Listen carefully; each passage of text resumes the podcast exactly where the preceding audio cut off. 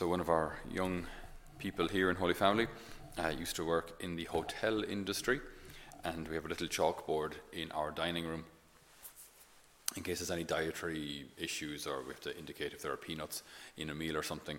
So, uh, this, this uh, guy in our community often writes his favorite scripture verse, which we read today, which is Jesus said to them, Come and have breakfast.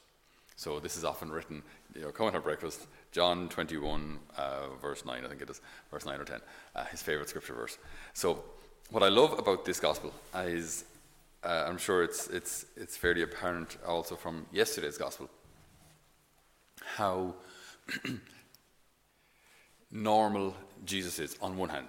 On one hand, like he's, he's, he's so uh, one of the guys right? As in, he's able to speak to them. And uh, we also have to keep in mind, though, that Jesus is never just one of the guys. Okay, it's it's it's, a, it's an interesting balance to try and maintain. Jesus, he's, in his human nature, he's he's human, so he gets hungry and he gets tired and he has a laugh with with, with his with his disciples, and he felt he, he cried, he felt pain, all those things, very very just kind of like just like us, right?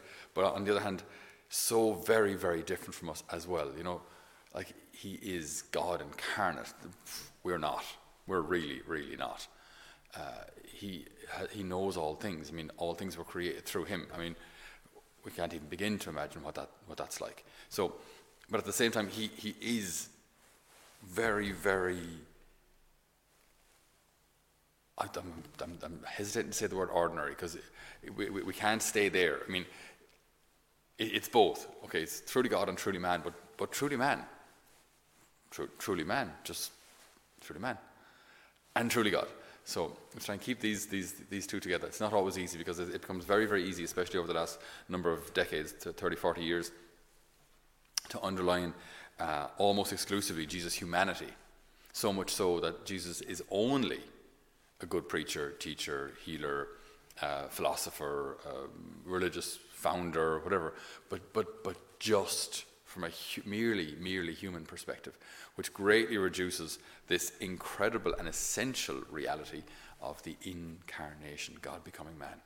God becoming man, not a mere man doing some nice things. So we have, we have these two things to, to maintain. So they, the, the, the, the disciples, after the, the, the, the, tragedy and the, the joy then of, of meeting the Lord, they're a bit out of sorts. They don't really know what to do with themselves. Um, like the, we thought there was going to be this great big change in Israel, and, and Jesus would kind of lead us all back and restore, reestablish the, the, the kingdom. And so now he's, he, he died and he rose, and he's kind of appearing to us on occasion. But what are we supposed to do exactly? What, what, what, what, what do we do now? So you can imagine just Simon, Simon Peter saying, Well, I'm going fishing. I'm going back to what I know. I mean, if you were a farmer, I'm going back to hunting the cows. I'm going back to, you know, I'll go back to what I know. So off they go. They all go off fishing for a day trip uh, on the lake with, with, with the apostles, and it's all good. Okay, no fishing, no catch that night anyway in the see Jesus, something impedes them from recognizing him. And then the miraculous haul of fish at Jesus' command. Peter hauls the net ashore and again, the ordinariness of this. Jesus cooks them breakfast. I just, I, it's just, it's so amazing, like that Jesus takes care of these entirely unnecessary details. Right? They, they would have survived without breakfast, or they could have made breakfast themselves. They didn't need God incarnate to cook them breakfast, but He does. So it's it, again, it's, it's, it's not an easy balance to maintain, and we don't want to fall either side. But, but Jesus, he's taking care here of, of a small little detail. He's got a charcoal fire, he's got some fresh bread, and then he asks them to bring some of the fish that they've caught, just caught, so fresh fish. Charcoal fire is ready. We'll get the thing gutted, and away we go. We're cooking breakfast. It's so he, he, Jesus takes care of the ordinary things of our lives too which I think is, is a very, very important lesson that Jesus is actually interested in the ordinary details of your life. The, like the, the, it's not just what your, what's your vocation, who are you going to marry, these huge questions.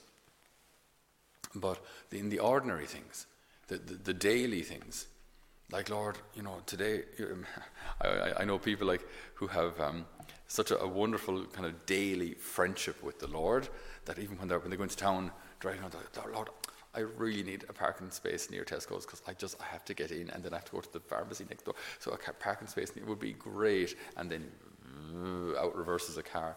Thank you, Lord. And in they pop. Like those kind of almost ridiculous things. But why couldn't Jesus, why can't, why wouldn't Jesus take care of those things? Why wouldn't he? he can he? Of course he can. It's never a case of can he. But it, it, this is Jesus getting breakfast ready for us.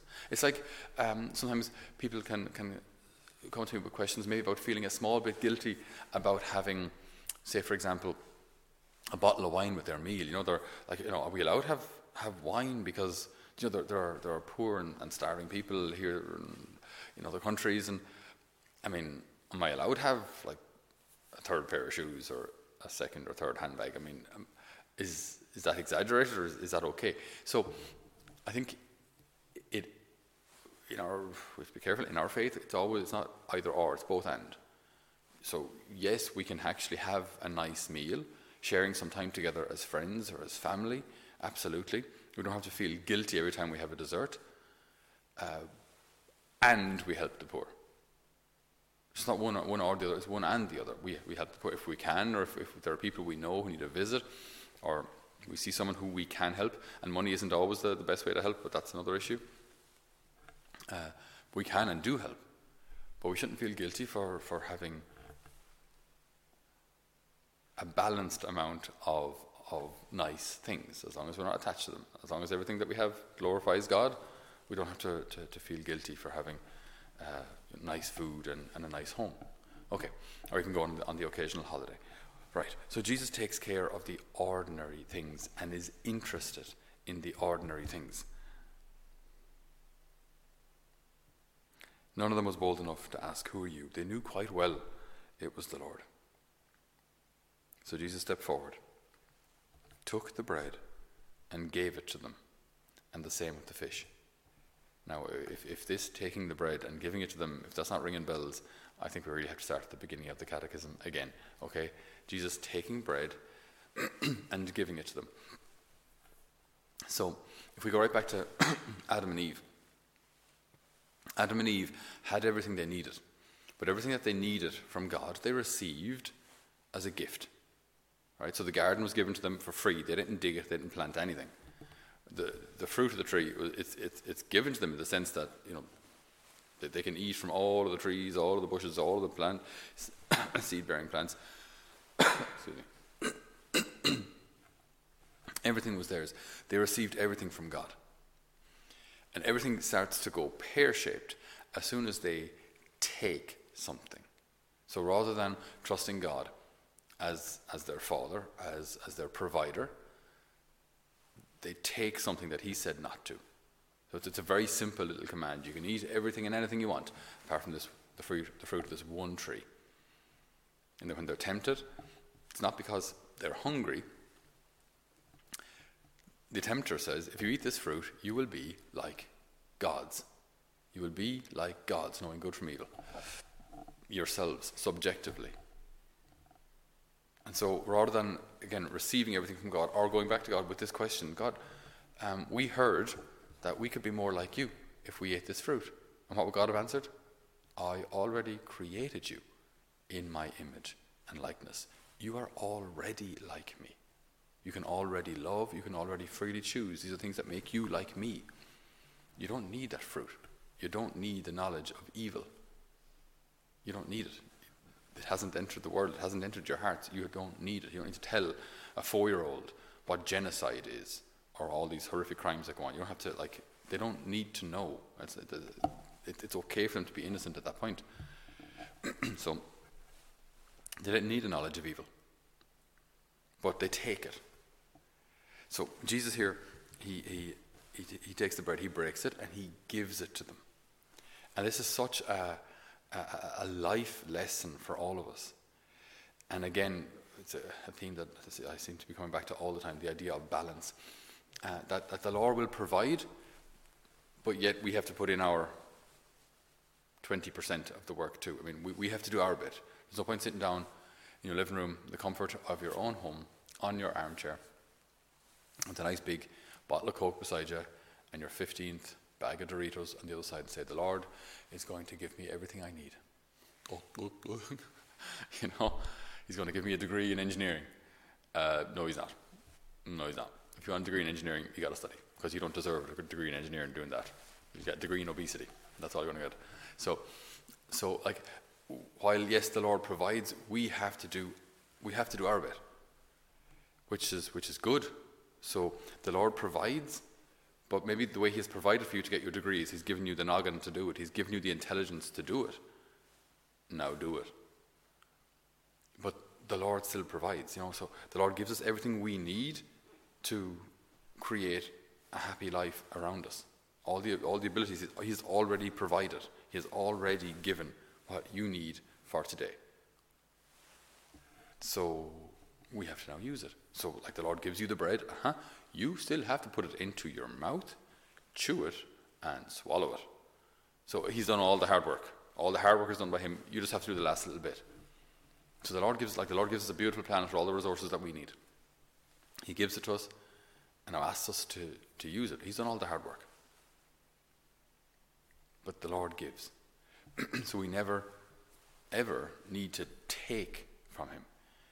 Taking something from God, generally speaking, probably always will be a sin. If I take something. So, like, God, I want to be happy.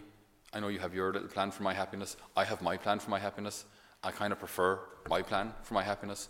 So I'm going to take what I need to achieve this plan for my happiness. That invariably will lead to sin. Okay, whatever that is, like superficial relationships, drinking, alcoholism, um, uh, addiction, taking happiness rather than waiting for, for God to provide it. And again, when I say provide, it doesn't mean that we sit down and do nothing. We still have to do the last 20, 20%. But it's all a gift. Then everything my Spanish holiday, my, my degree, my wife and children, my new home, I see everything as a gift. Everything was given to me by God, and I return everything to God. Praise be the name of the Lord. And if we live like that, then every day, every, everything we see and have glorifies God because it's all a gift. It's all a gift. So, we thank the good Lord for his providence, for his love. we thank him for the attention he has to detail, to the small things, to the, even the unnecessary things. We thank him for his invitation today, in whatever way this, this applies to your life, this invitation of the Lord. Come and have breakfast.